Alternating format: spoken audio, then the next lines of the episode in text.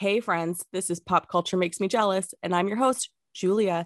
And on today's show, Melissa is back, and we are talking about Baz Luhrmann's Romeo and Juliet.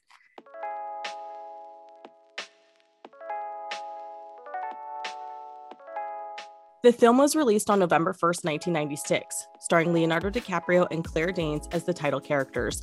The film grossed over $147 million at the time, The Hollywood Reporter wrote, a clever and well executed reworking of the timeless Elizabethan tragedy, Baz Luhrmann's follow up to his widely admired Strictly Ballroom won't replace other top cinematic versions of the same story, the Oscar winning musical West Side Story, Franco Zeffirelli's exquisite traditional take, but the young target audience of this series should find this one tough to resist.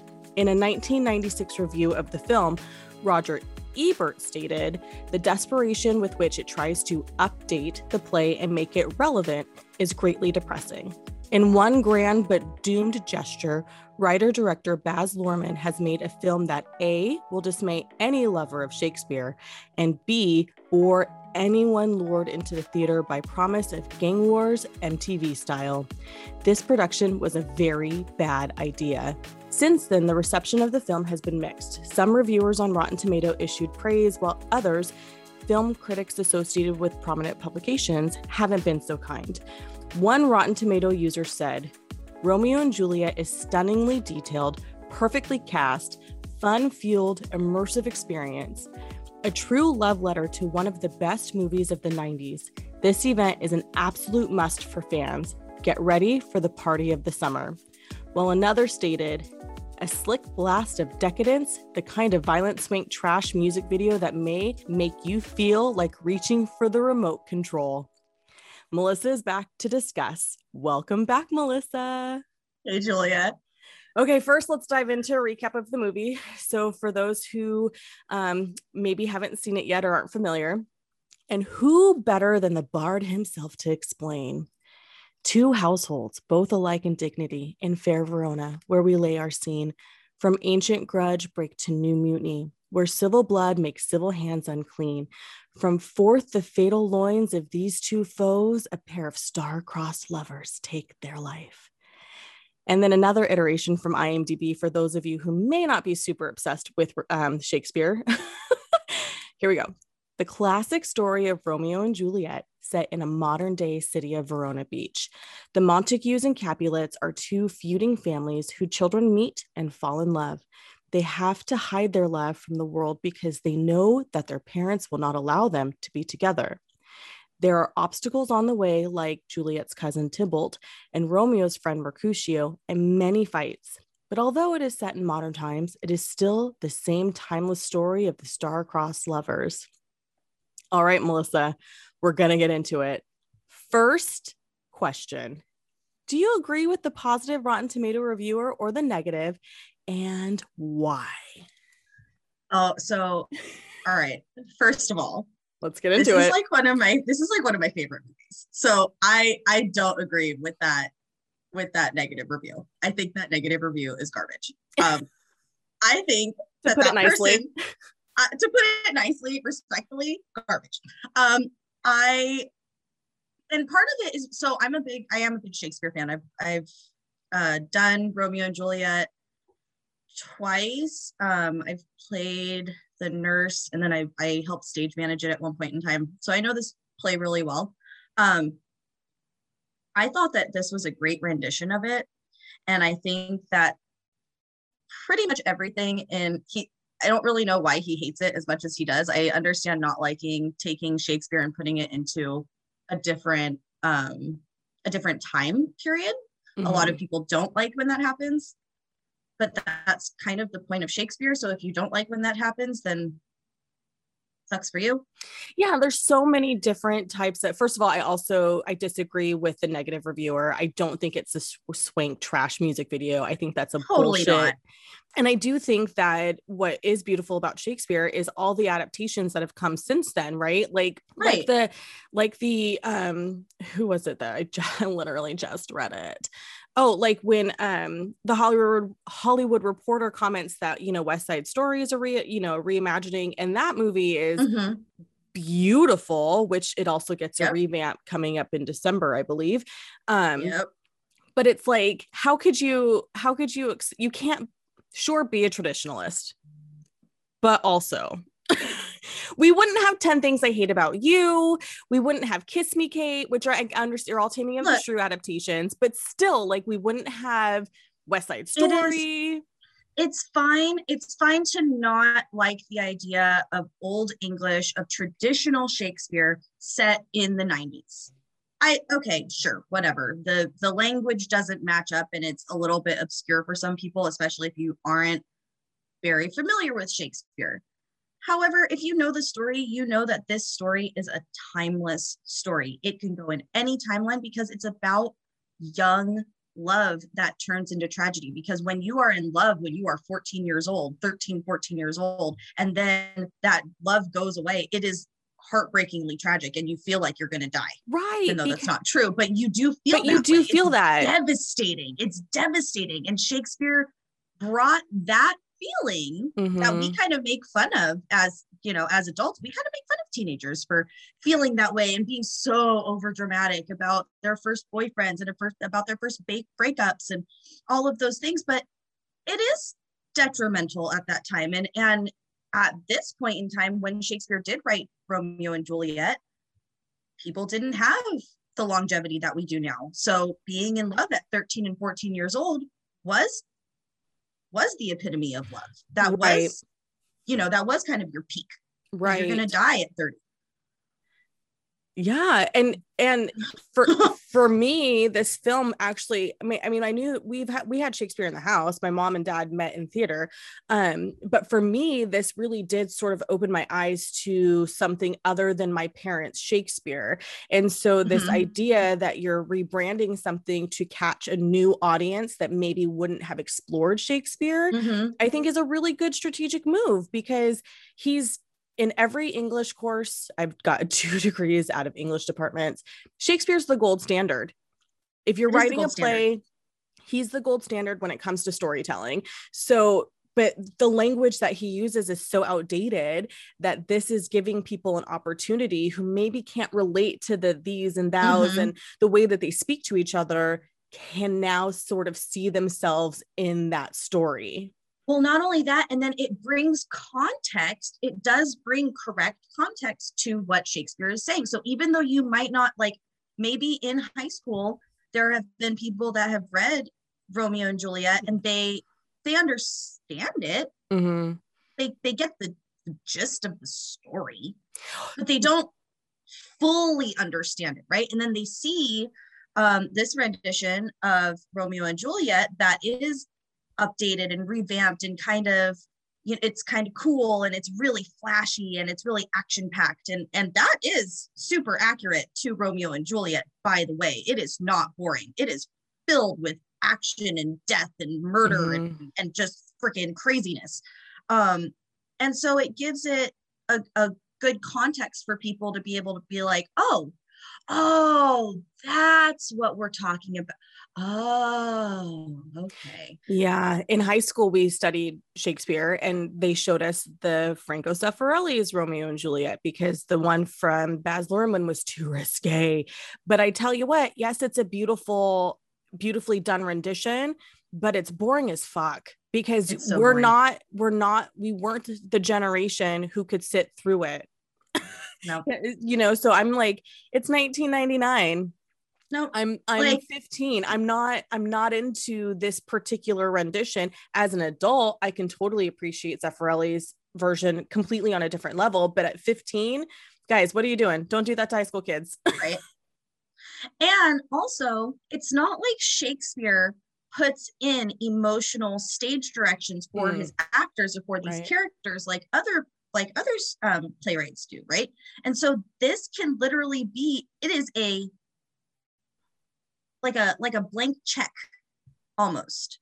You can do anything with it. You can set a shakespeare play in any timeline in any time period and the story will hold true every single time yeah you're you're absolutely right and i think that's what's and, and i'm not necessarily in the camp that sh- shakespeare is the gold standard personally because of all the english classes i've taken who are like this is the golden god. I'm just like i get right. it. Another white guy is the golden god. Thanks.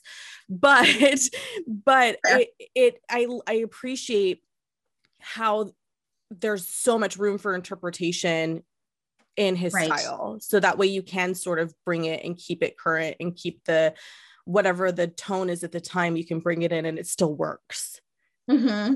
so like we were watching it last we were i was rewatching it last night with my husband and um and i was just like you know what i love about this and like so you you did an episode on the gilmore girls right so yeah. i know that you're gonna understand what i'm about to say um, in Gilmore Girls in I believe season two when Logan when uh when Rory is at Chilton. Um, and they do oh yeah they do this mm-hmm. they do romeo and juliet right yeah and at chilton they have them pick a scene from a shakespeare play yeah. and put it in a different time period and try and, and paris totally messes it up and puts it in the renaissance because she's paris and whatever Because she's paris but, and she thinks she's right because she's paris and she's always right but um I I love that because it reminded me of that, right? It reminded me of like, okay, this would be like a high school production. like if they picked, okay, I got I got Romeo and Juliet, and then they picked out of another hat, and then they got the 90s. Right. Smash it, smash it together. I, just, I love that. I did I, I did too. Okay, so let's talk about the cast and characters. You know, this film is 1996, so it's the early days of Claire Danes and Leonardo DiCaprio's acting careers. My So-Called Life had just ended, which was Claire Danes' TV show. And if listeners you haven't seen that show, it is on Hulu. It's owned by ABC, so get your butts over there to watch it. And my first encounter with Leo was Growing Pains, which was like, oh, such a great show starring Kirk okay. Cameron, but we don't need to talk about him. The rest of the cast, however, was star studded for its time. So, to name a few, we have John Leguizamo, Paul Rudd, and this is post Clueless. Paul Sorvino, Ben Dennehy, Christina Pickles. For those of you who may not know who that is, she was Ross and Rachel's mom on Friends, and Jamie Kennedy. That's just to name a few. So, with this newer interpretation, are these updated versions relatable for the time? And do they hold up and were they appropriately cast? I mean, yes. The, the for my answer is I think that this was perfectly cast, perfectly cast with the exception that I I would like to see more color in it. Yeah, you know what? It's interesting. So the first time I watched it, it probably was the first time I saw a black man be such a crucial character. Mm-hmm. And given how young I was when the film was released, I was 12. Um, that's kind of, you know, at the time I don't really think about it, but now in hindsight, as I reflect on what I've seen, I think, oh, I was drawn to Mercutio. His yeah. care, his freeness, his fluidness, which we didn't call it fluid back then, his right. his just he's oozing sexuality, but it's not in a grotesque or obscene way, or at least I don't think it's obscene. People might disagree with me with that on that. And I thought he did such the actor did such a great job as Mercutio. He was beautiful without being arrogant and just had this you could tell you could see it in his face that he loved Romeo so much. I also thought John Leguizamo was sexy as fuck. I mean, fair. Yes, 100% agree there. Mercutio is my like he's my favorite character, especially the mono his monologue. Oh, he's so good. Um, it was so good. I cried again. I watched it, yes, yeah. Day, two days ago to prepare for our conversation, and I got chills, just chills. emotional. Mm-hmm. And it's just it's such a beautiful rendition of that monologue. Yes. That isn't sometimes Mercutio is kind of whiny. Yeah. Sometimes he's played kind of whiny. And I don't understand if that's a direction from, you know, a director or if the actor thinks that that's what needs to be done, but it doesn't need to be done because he's he's the best friend who has this undying love and just wants to he just wants what's best for his best friend and this actor yes. did such a great job at portraying that and yes. embodying embodying he, that he embodied the desperation that he needed to have to want to want something for his friend and i think that that is a that is something very hard to portray um wanting something so badly for your friend, like not wanting to lose a very close relationship um, to something else. And Mercutio does such a great job in his like, oh my God, he's I love his rendition of that monologue. It's just amazing. And then I also love this where they do it, how they do it on the stage. And he's doing the monologue on the stage. And I just love how much we go on the stage. I know we'll talk about that later, but like, oh, I just I he's probably my favorite character. Um besides Leonardo DiCaprio being cast as Romeo because he's just such a he is he's Romeo. He is, and you know what? I had he the is. biggest crush on him. I had sneakily watched. I think did what eating Gilbert what eating what's eating Gilbert what's Grape did that come Gilbert out Grape. did that come out before Romeo and Juliet I feel like that was 94 and so I had sneakily seen that at my um, aunt's house because she let me watch PG-13 movies even though I wasn't allowed to and that I just he beautiful. did such a great movie job in that movie and then again growing pains he was this little skinny kid and i just had the i mean who didn't have a crush on who doesn't have a crush on leo i had i had okay do you remember do you remember when they used to make those little booklets like little little books about mm-hmm. the celebrities mm-hmm. okay i used to have one about Leonardo DiCaprio. Leonardo I used to I also had Britney Spears too I had oh, those my that I that's had. awesome I he thought- loves ketchup okay, so admittedly, this is super embarrassing. I wrote a fan letter because remember in like Teen Beat or Tiger Beat or something like that, they would like list where you could send fan mail. So he's 10 years older than I am. So I'm literally 12 years old writing this letter using a different color crayon for each sentence because I thought he would think that was so interesting. Obviously. Obviously. so sent it off. Clearly, I never got a response. Like, that's like psycho killer shit. If Leonardo DiCaprio is listening to this, I really hope that he's looking at your fan letter right now. Oh my god, multicolored so embarrassing. Like, uh-huh, I got it. I still have it. It's probably went into an incinerator. But you know, oh I think sorry. sorry, sorry right? The things you do. I, and now it's like you have to just tag them in Instagram when you say stuff about celebrities. That's not the same as handwriting a letter. It's not, as creepy at all. It's not as creepy as all. Lord uh, have mercy. So like my one thing, my my one casting issue with this movie though, on it, if if I can be totally honest, I'm not a big Claire Danes fan. So I was reading that she wasn't the original option. I, I, read, I forget where I read it. I can't remember if it was, it was what I pulled up like 20 articles in preparation for this. And one of the articles had reported that Natalie Portman had originally been cast. So Natalie Portman was born in 1982. This movie came out in 1996. The child was literally a child. She was 14. That would and have been so, wonderful though but because how young she looked and leo was so it's 1996 so he's 20 21 22 it didn't look right. It looked like the re- the reporter had said it looked like you know he was molesting a child because she looked mm. so young on screen. And then they had cast sarah michelle gellar but she had scheduling conflicts, so she passed. And then they landed on Claire Danes, and Leo had said, and it was quoted, it's quoted, I think, on IMDb, where he was like, She's the only one who looked me in the eyes. Like, that's our girl. Because apparently yeah. everyone else who came in and auditioned was trying to be super flirtatious with him and like all this stuff. And he, she was the only one who came in and was just like, took it very seriously, um, the audition and playing the role. And I thought that was really interesting because she's got sort of like coming off of my so-called life where she was just this tortured confused 15 year old at the time i didn't think anything of it her being yeah. juliet i thought it was she was beautiful and wonderful and all these things you know 25 years later i'm watching it again and i'm like she's grown a lot since that movie and it'd be yeah. interesting to see her reprise that role in a different way to see what kind of improvements because there's a level of wisdom to Juliet that I think that is hard for younger actresses to capture. Like there are so like it's it's kind of like it's like I'm on the fence about her. Like I don't hate her as Juliet. I don't like I don't I don't horribly dislike her. There were just some scenes that missed the mark for mm. me. And the thing is with with Romeo and Juliet, you kind of have to judge it scene by scene, right? right? Because scene is so quintessential in the entire story.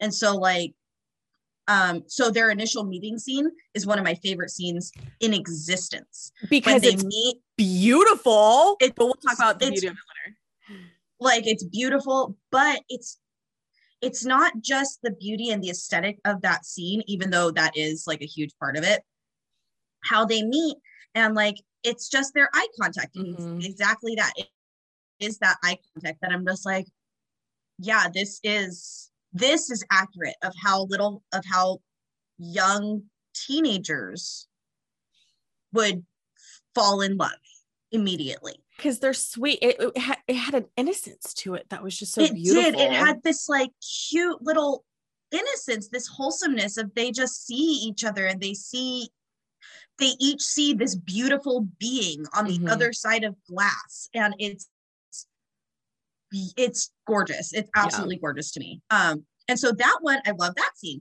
i her balcony scene their balcony scene to me is the best Romeo and Juliet balcony scene is it makes me laugh every time when he's on the trellis and he's holding on onto the trellis and she's and he's like this and she's talking and she's not being over dramatic. She's literally questioning, like, where is that guy? Like, where did he go? Like, where is Romeo? Like, mm-hmm. I missed him. I just saw him. Where? Shit. Yeah, and yeah. he's on the trellis. He's on the trellis, like, she's talking about me. She's talking about me. I'm so excited. right because that's all we want is to know how our crush feels about us like because they immediately they're so just, cute yeah and that and that i feel like we showed if we showed that to teenagers they're going to understand that. They're going to understand oh oh okay okay this isn't like some over dramatic like why is she so over dramatic? She just met this guy. Well right she's not. she's like confused because she's 14 I do. Yeah, I do love that they did cast Paul Sorvino as her dad. I thought that was a great choice. Um, he just has, especially because they do bring in this sort of mafioso feel for the families to pull it into like a modern day, and he just kind of has that sort of mafioso presence but not in everything yeah. that he does, which is nice, right? Like he can sort of, he's a good actor in the sense that he can a- adapt that sort of persona when he needs to. And I thought right. that was a great move. And then I loved the guy that they cast as it's not Friar Lawrence in this version, it's Father Lawrence. They changed it to Father. And so I, I thought that was a great choice too. I I love that and then I love it's just like it was like a really weird detail that I picked up yesterday. But I was just like, wow, that's a freaking fat back tattoo that guy has. Right. And that you- is like the best cross. It's so big. And like that's the that's the that's the sign of like, yeah. oh, that's the father.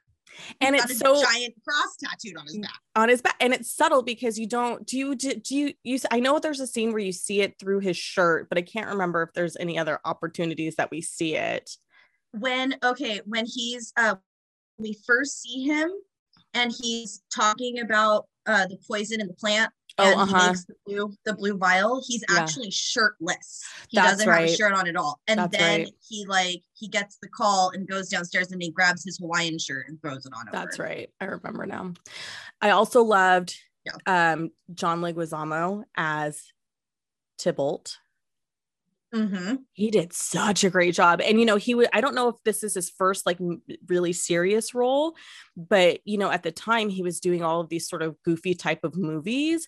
So I wondered, I should mm-hmm. have looked it up to see if people were nervous about him playing Tibble, but he, I think he crushed it. I loved uh who played who played Benvolio? Um the tall guy with the like reddish hair who is like super yes. adorable and does ball is like an accomplished yes. ballroom dancer and I yes. think he dated Alanis Morissette for a hot minute. Yeah, I know exactly. I, I can't. I can't. I couldn't. I was like, I can't say his name. I've. I don't know how to pronounce his name without hearing it, so I'm not gonna put it in the. but he's so cute. He was on a couple episodes of Felicity, which I loved, and he was just such this '90s I don't want to say 90s darling because that's what we say about women, but he, in my mind, he was because he was He in was a lot of of He was such a hunk and he was so tall and like sexy. Like, oh, Benvolio. I loved him. He he did such a good job. And the thing is, is that like, um, he he was like good, um, good comedic. He he had like that good comedic Good timing. to him. Like he just really good timing. He was very quippy with Leonardo DiCaprio. Like I really, I thoroughly enjoyed him. Like he's definitely up there in in my favorites. Yeah. I did also love um so remember the kid in Bring It On who plays the brother they he they moved to Torrance Yes. and he's I love that he's in it. He play he's a very he? small role. Um he's the guy who tells Leo like he's part of the gang but he's the one who drives out and tells Leo like I saw her she's dead. Oh, he's uh Balthazar. That's it. Balthazar. Yeah. Thank you. Oh my god, that is the, oh my god, that is him. Mm-hmm. He's so cute. He took oh my god. and this I is pre him. bring it on so you know That's just totally pre bring it on. mhm. That's hilarious. I like you said it and I was just like it, oh that that's hilarious. right Yeah. I love and I like that he did it and he like he like tries to get it. Oh no, that's Benvolio. I love the Benvolio. scene where Leonardo when Romeo runs after um after Mercutio is killed yeah and he runs to the car and Benvolio runs after him and like you have this long shot of him trying to pull yes him out of the car. I thought and i thought we'll talk about that in a second but i thought that was a beautifully like that scene was so good because there's so much going on and there's so many different places to look because there's so many different storytelling elements happening. Oh my god it was so good. Um if they were to recast some of these characters who would we have liked to see to bring more diversity into it? Like who could hold up these roles do you think it's not a question i allowed us preparation for i just thought of it right now Let me think. Let me think. Um i think about actors like actors like now, like current actors. Yeah. Because i can't remember half the actors from the 90s unless they're in stuff i rewatch you know what i mean Yeah. Um, God, that's a hard one. It is a hard one. I think because one, actors nowadays, who do we know that has experience in Shakespeare or has like decent, you know, training? Like, do we qualify it with, oh, they went to Juilliard or some other really well uh, Yale drama or something like that to allow them to be qualified to play in this modern version? no, I hate that gatekeeping crap with with Shakespeare, and it bothers me. It does. Yeah. Like, who the heck is like qualified to do a part? Like, get out of here! Get out of here! Qualified.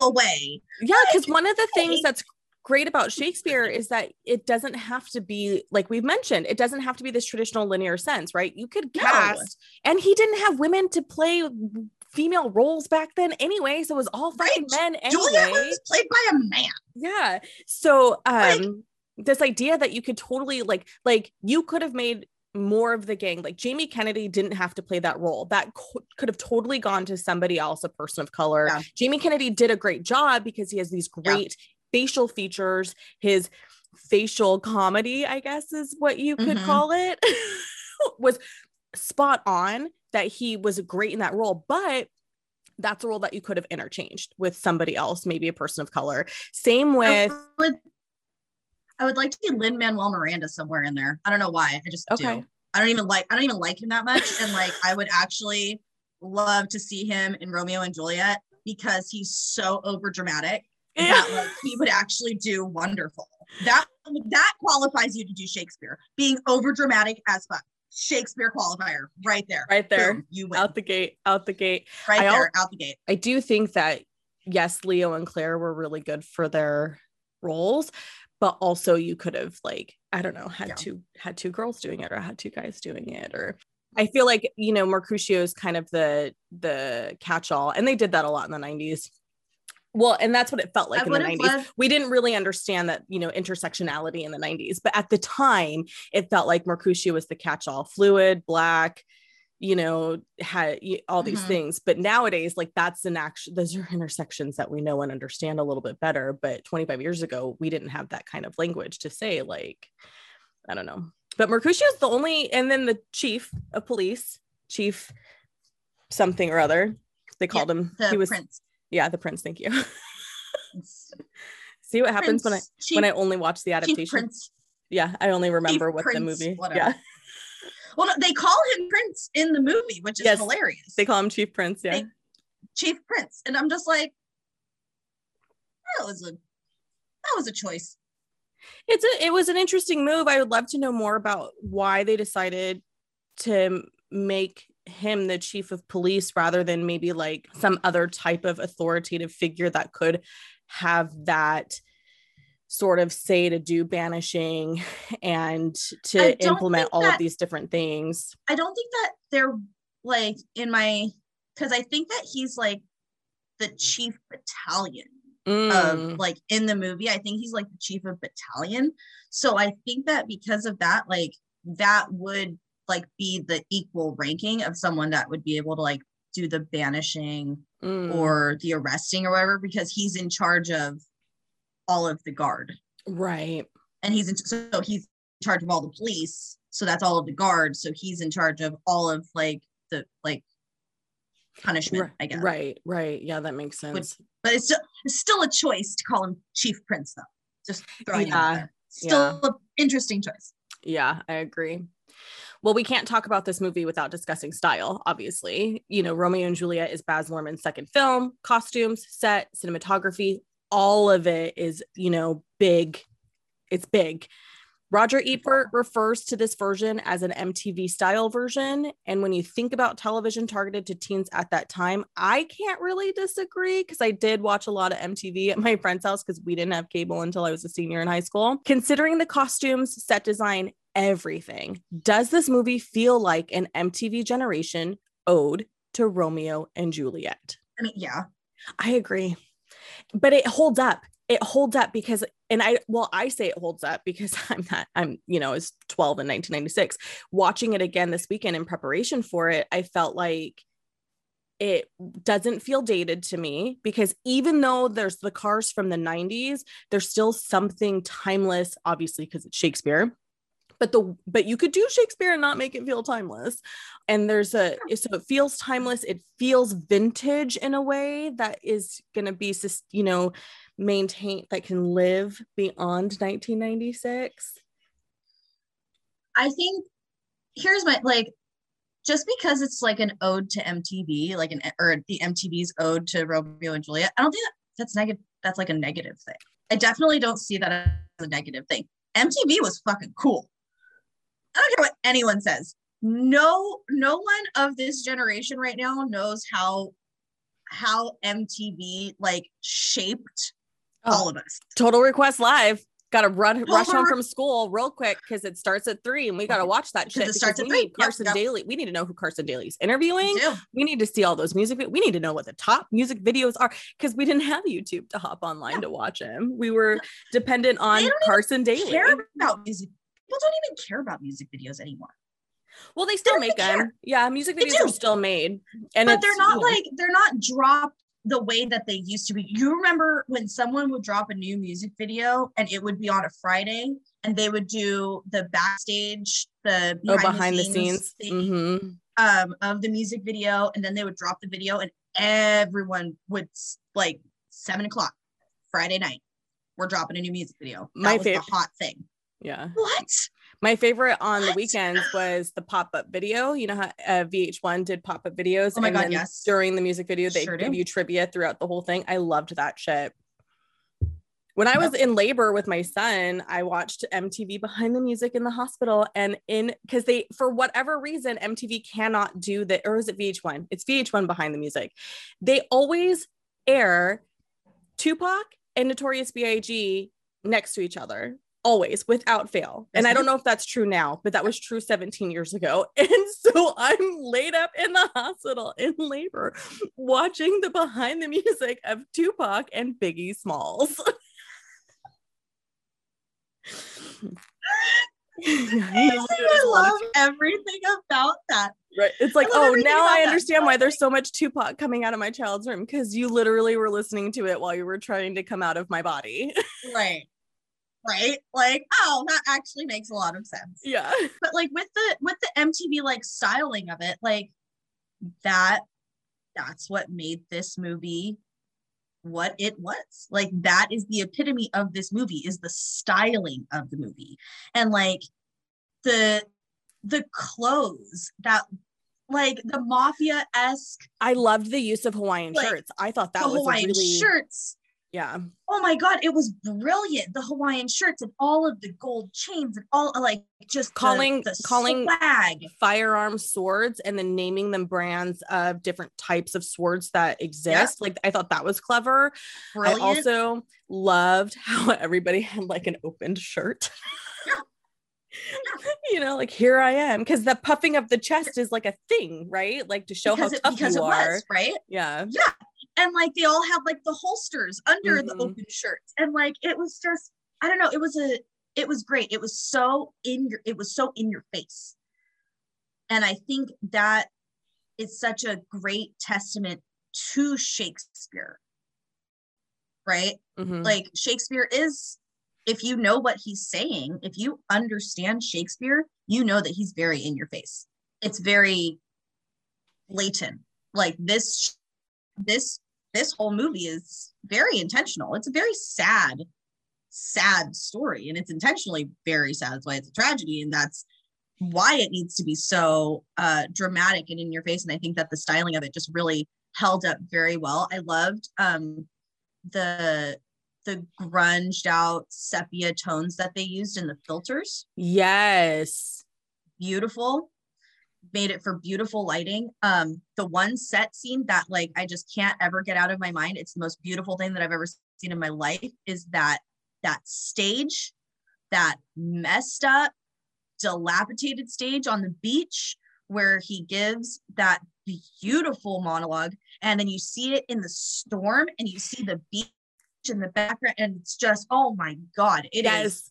So they built cinematic gold Yes. So they built that set for the movie, and there was a true storm coming in as they were filming that scene. And so they film the scene, they cut, they exit, and then the storm comes in and just destroys everything. So when they had to go back Yeah. and do like reshoots for certain things, they didn't have the original set to do that with because the storm had ruined it. And I, when I read that little trivia fact, I was like, I love that because often in movies, I wonder when there is a storm scene, are you really filming during a storm or does this like a recreation that you've made so that way you could have it for the film? But it makes that scene so much more authentic, knowing that's Yeah. a real storm brewing and coming in with Mercutio's pain and sorrow and mm-hmm. frustration and anger. It just culminates in such a way that it feels it feels like you're there with them.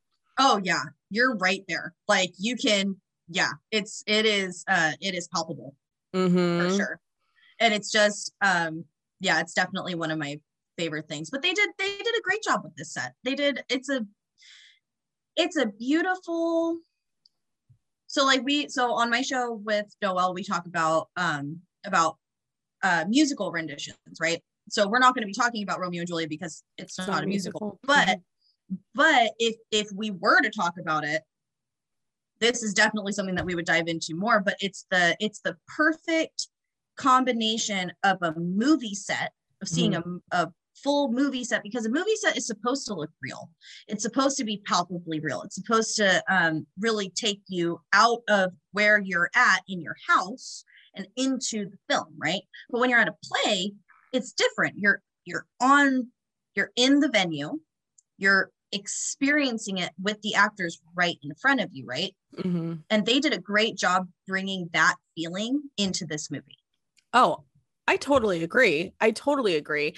Um, the party scene felt really great to me too, in the sense of like you get the sense of jubilation and just balls out fun. Oh yeah. you know what I mean? Especially when you have uh, Paul Sorvino coming up to to um, John Leguizamo, and who's just like, just chill, don't wreck the party, don't bring dishonor on my family. That feels Don't like do that.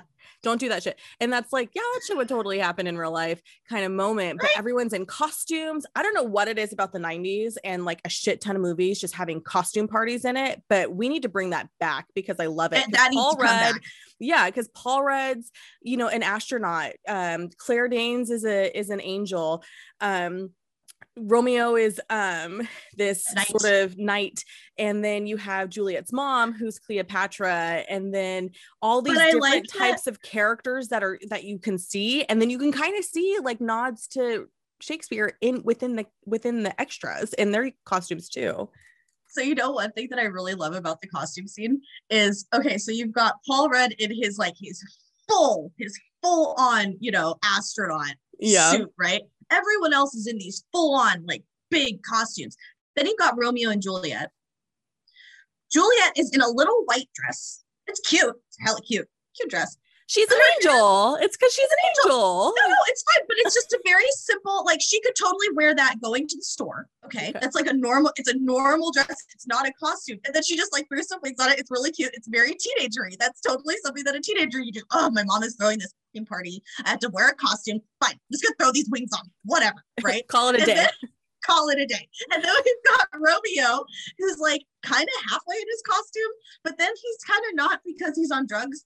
And so Can I just tell you that that scene where they're that singing that song and Mercutio is just like relax, have fun, take this pill, it's gonna be amazing, and and then he and he does, and he's like, oh, these drugs are quick. Like I, at 12 years old, well, 13 years old, had never really like understood that. Like Dare came to my school in fifth grade, but like we all know Dare's kind of a joke.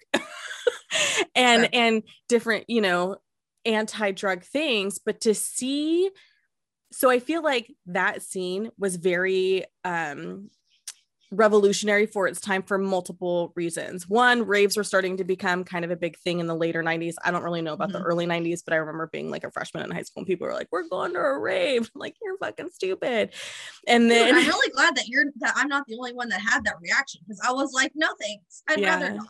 Yeah, and also I'm very noise sensitive, so the bass drumming beat would would actually make me pass out um on that level. But two, it's you know they're doing this sort of it's so in my mind at 12 i don't think this i don't know what this drug is. Maybe it's x ecstasy whatever. Fast forward 25 years i'm like oh i wonder if it's like something else. But i don't know. But to see them sort of party prep get ready and then mercutio gets to the party and he's dancing and he's just really getting into the song. I thought that when he's on the stairs and those guys are dancing with him, it was very reminiscent of that scene, that very famous scene in Gentlemen Prefer Blondes when Marilyn Monroe is singing Diamonds Are a Girl's Best Friend. There's a very similar scene where they go and like do all these hand gestures. They're very similar. And I, I, I love that. I, I thought that that was a really not brave, brave's the wrong word, kind of innovative take on a classic scene. Whether or not Baz Luhrmann was intentionally trying to do that, who knows? But it shows that you can be this beautiful, different, unique, creative person and not have to have sort of this traditional viewing of Right. things. I will say he's definitely taking ecstasy yeah. for one. That's definitely ecstasy. Little pill with a heart stamped on it. That's that's some E. Uh, I, I I don't do drugs. I didn't was do drugs like- back then. I don't know. I've never I've never done it before. I just know what that because me me and Josh are just like, hmm. Yeah. is that is that acid? Are we dropping acid? And then we thought about we're just like, no, we're not dropping acid because that would be a square thing. Yeah. I don't know. And like we're very bad at drugs. Like we don't do them. So we're just like, we're pretty sure. But so we we talked to another friend. We're just like, oh yeah, that's definitely ecstasy. So Yeah. okay, thank you for confirming that for us. Right. um right but when he says like the drugs are fast i loved uh the cut scene where like Mhm. he's just like tripping out and then you just see him in the water Yeah, in and the water. yeah, because he's got to ref- he's got to do something to bring himself back. And honestly, at the time, I I- didn't realize that that was him have tripping. I just thought, like, I don't know what I thought. You know, at 12, at 13 years old, I had no idea what to think about that scene other than like, whoa, this is like stimulation overload. Um, you know, but now as an adult, I'm just like, oh I yeah, that's never- totally Well, that was also that was one of the scenes where I d- I didn't understand it when I read it when I Mhm. was young. Like when we were in high school, like we would read that scene and like we knew he was we knew he was doing drugs. Something, like yeah. it says it says it right there. We knew that he was doing something and that like Mhm. they gave him some but like we don't have the context of Renaissance time era of what drugs they would have been doing. I have no idea. Like I've thought about it multiple times, just like I don't know what he would have been doing. mushrooms. Like I don't know.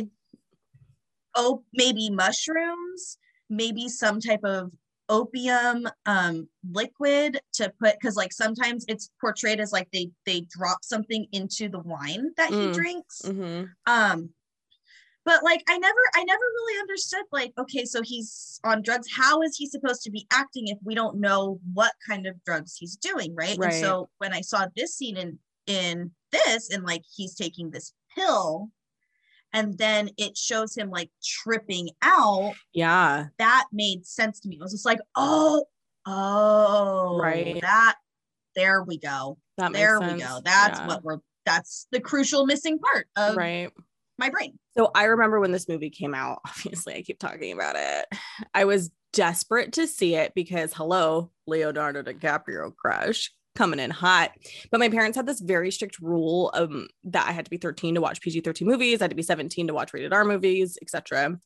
So it was released on November 1st, 1996. So by the time it came out on video, I think it was like the spring. So my birthday's in March. So it worked out. It timed perfectly for me to actually like rent Okay. it and watch it. And I was so excited. I still have the memory of sitting in our love seat, popping it into. I don't remember if I rented it on um, VHS or Laserdisc, but I rented it on something and popping it in and like watching it. It was kind of a rainyish feeling day, and like which I felt was like the perfect type of weather to watch this movie. And I was just like so excited. I was finally disc. right and i was finally able to be a part of this sort of like huge teen cultural event because everybody i knew was talking about it and i was just like i haven't seen it i'm not allowed to blah, blah, blah. so let's talk about our overall opinions thoughts and emotions about this film i know I it's so big I do. So like I remember I remember when I watched it for the first time. Um I was about so I because we're uh when it came out in nine so it came out in 96 hmm 97 96 so i was i was only five when it came out. So i was i was younger. Um my mom was not strict. Didn't care what i watched quite honestly. I watched so many inappropriate things i cannot even tell you. Um so, so many. Uh but i didn't watch this until god i was like like nine.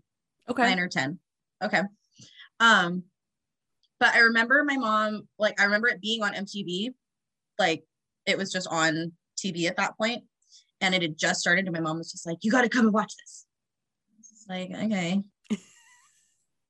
Why and she goes leonardo dicaprio isn't it and i was just like oh okay He's so dreamy. He really Okay. was for a skinny little kid, you know. Now when we see high school teenagers portrayed, they're like buff and meaty and lean, oh, and Right? just like, I don't understand. like get out of here Zac Efron like Oh. with like We had like scrawny little skinny actors, and you know what? I'm okay with that. and then we wonder why we're attracted to the men that we're attracted to. like, are you freaking kidding me? I'm obsessed with basic white boys because my first well, Leonardo DiCaprio Right? wasn't my first crush, but still, I watched a lot Obsessed of with his tall movies in the 90s. Tall, skinny white men. Yeah, that's a thing That's for me. that's my vibe. Yeah, same. Like, I don't even know. But uh, but so, I'll no, just, so we can I just blame Leo. it. We can just blame It's- Leo. It's one hundred percent his fault. Yeah. Um, but but so I remember watching it with my mom, and not not fully understanding it because I had never read Shakespeare. I hadn't read Shakespeare yet. I hadn't read anything yet. Um, but I just really loved it.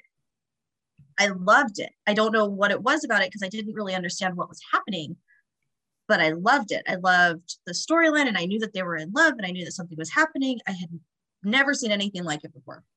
And then like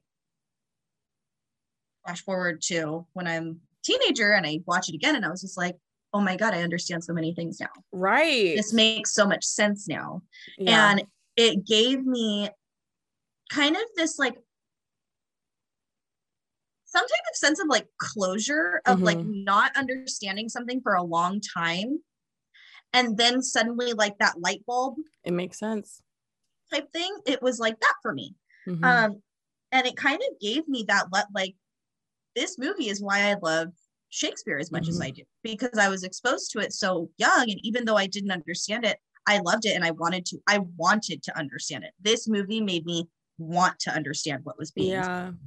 um because it was so gorgeous. I also really loved it and i felt like oh i kind of love this the way that they meet i felt like that was such a beautifully romantic situation and throughout my teen years i guess you could say and even in my adolescence it was or even in my young adulthood it was like i'd love to have this kind of meet cute and i think that this film is what sparked my obsession with meet cutes and loving sort of falling into rom-coms because this is no. not a rom-com but the way that they meet is so sweet so innocent so beautiful and just mm-hmm. so pure of you know clearly they have this adoration for each other and are curious about each other and so that initial snapshot is what sort of sparked this whole i think i love love and mm-hmm. then as I get older and I'm watching it more and you know I'm getting different things out of it because you know as you age you learn and grow and hopefully become wiser.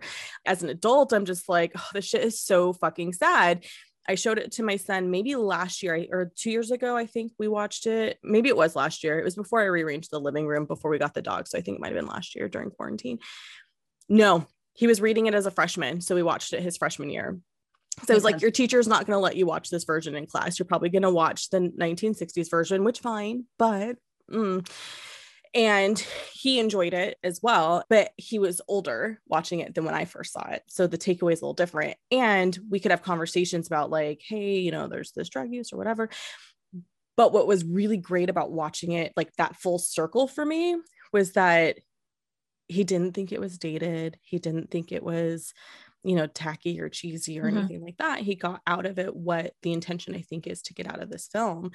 And I really got into Baz Luhrmann films after this movie. Like every time he released something, I was like, hey.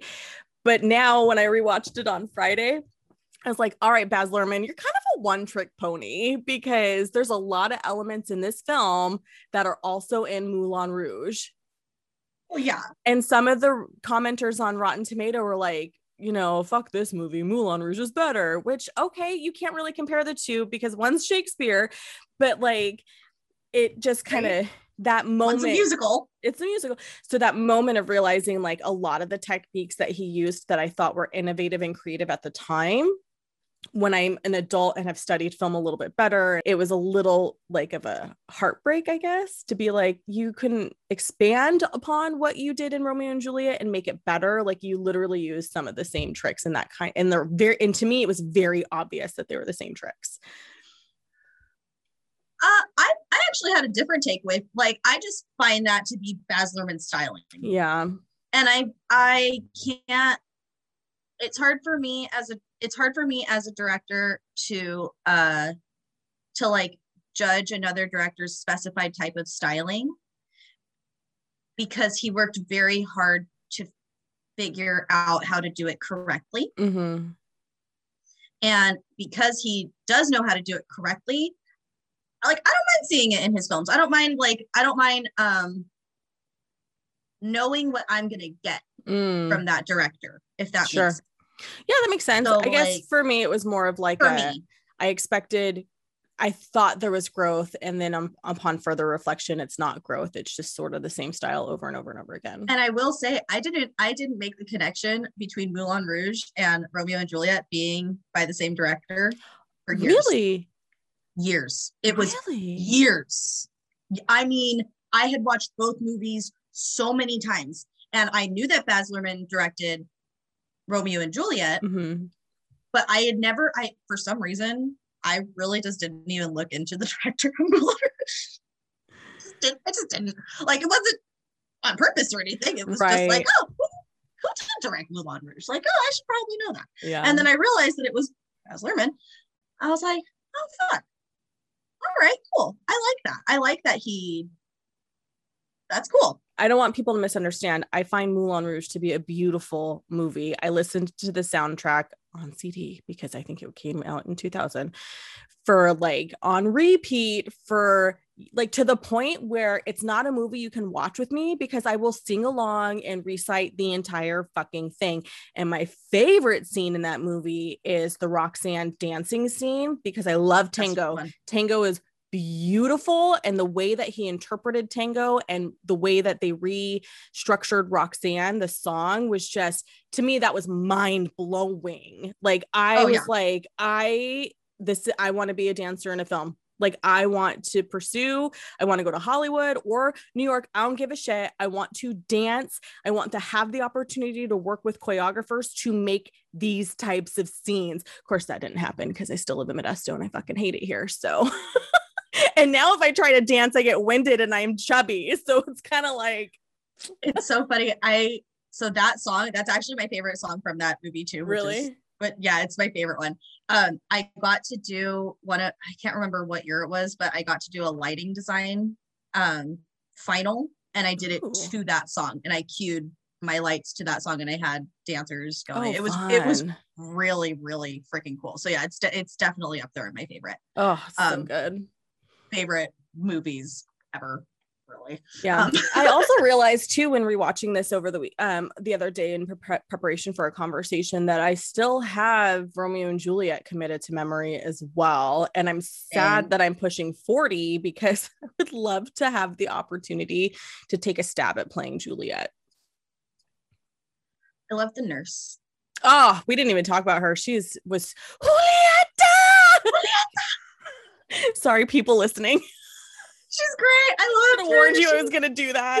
actually she like i have to admit she's actually one of my favorite characters too in this one She- her her rendition of the nurse is really great and not like staunchy and too motherly the way that it's played sometimes because like Mhm. sometimes the nurse is played as the very maternal role because the mother It's not. is not and prefers Tybalt and like you know it's like a whole thing It's a whole thing.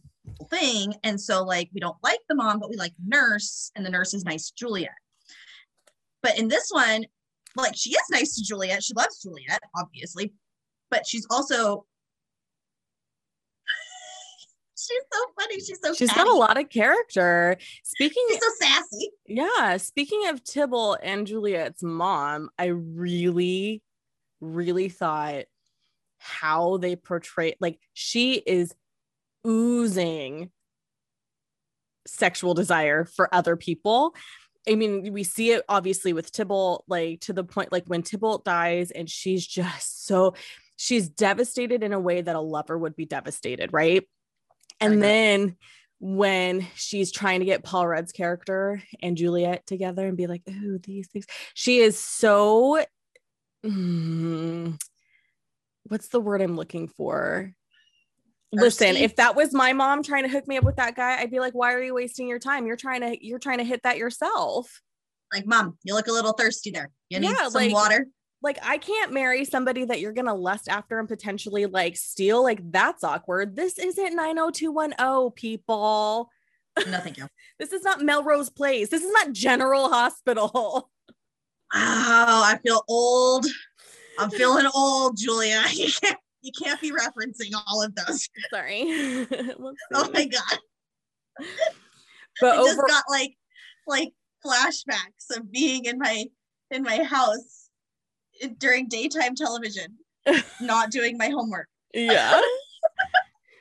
but overall, I think that I definitely have fond feelings for this film. I am emotionally connected to it and and it's not just because I think not just because it came out in my adolescence. It holds up after all this time. It'll be interesting to revisit it say in like 10 years or even 20 years to see if it's something that could potentially still hold up.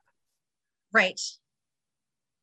Yeah, no, I totally agree. Um my I mean my overall feeling on this one is I I love everything about this movie. Like I I have like I said I have some issues like here and there with specific scenes uh like the only and like the one that can really pop into my head is uh is their death scene Mm. when Jewel when she wakes up when she wakes up and he dies and he dies and then he actually like dies and she lets out this like she's sobbing right she's Mm, crying and she mhm. lets out that cry that one cry and it's so awful and i'm like oh they could they needed to retake that one like they needed to reshoot that particular cry right there and i feel like that must have been at least the fifth or sixth take and they were like nah fuck it put in we can't we can't do this again One of these will work.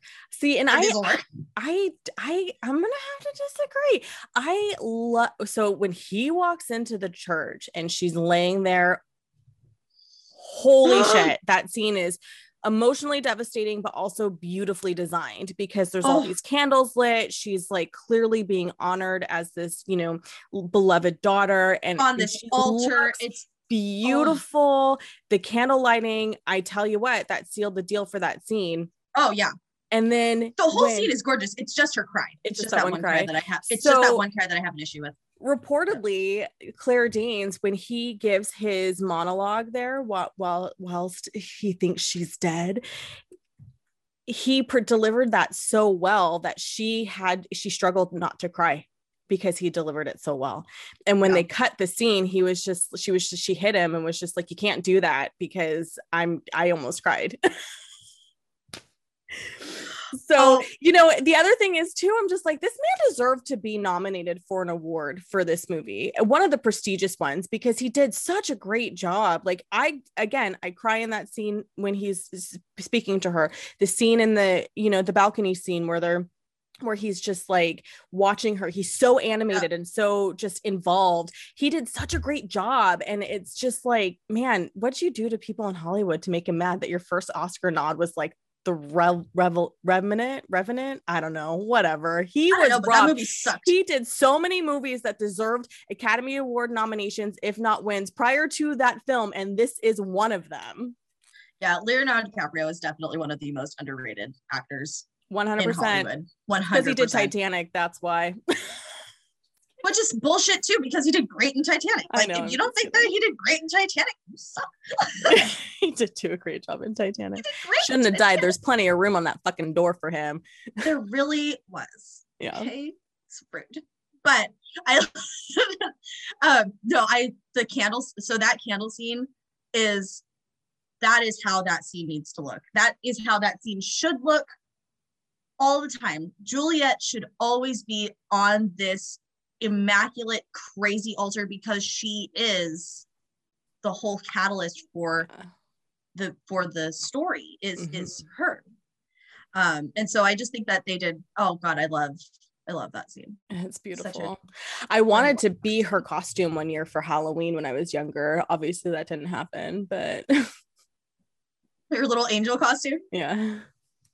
oh my god that's so funny And I loved her hair and how long her hair was. And then I later found out it was a wig. And I was like, I feel betrayed. looking at it yesterday i was just like yeah. Once you know it's a wig, you can't unsee it. You know what I mean? Like once I learned it was a wig, I was like, I now see that it's a wig and I feel betrayed. yeah i looked at when i looked it up yesterday because i found that out yesterday i was just like oh but like she was just coming off of my so-called life so i mean she probably the still had short, she probably still had short hair. yeah i was about to Yeah. say in the last season she still had that like blunt cut Yeah, red hair. I like her better as a blonde, if I'm gonna be honest. same And she's beautiful as a blonde. same claire Danes, Anywho. Yeah, she is beautiful.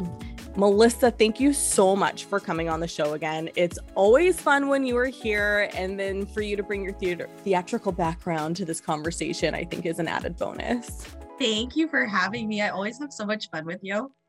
Because we're just the best. we really are. We're the dream team. Gotta admit. right now, you can watch this version of Romeo and Juliet on on Hulu, but as streaming services go, this could change at any month. So hurry up and get there before it's gone. I don't know. Anyway, watch it with your kids. If you have not watched this with your, if you have like teenage children, watch it with your kids. I think it's a good it's a good intro. Like I like I said, I got into sh- in, into di- Shakespeare in a different way after seeing this because you know we kind of grew up with it a little bit in the house. But yeah, yeah. As always, you can find us on Instagram at Pop Culture Makes Me Jealous. Thanks for tuning in, y'all. Bye. See you next time.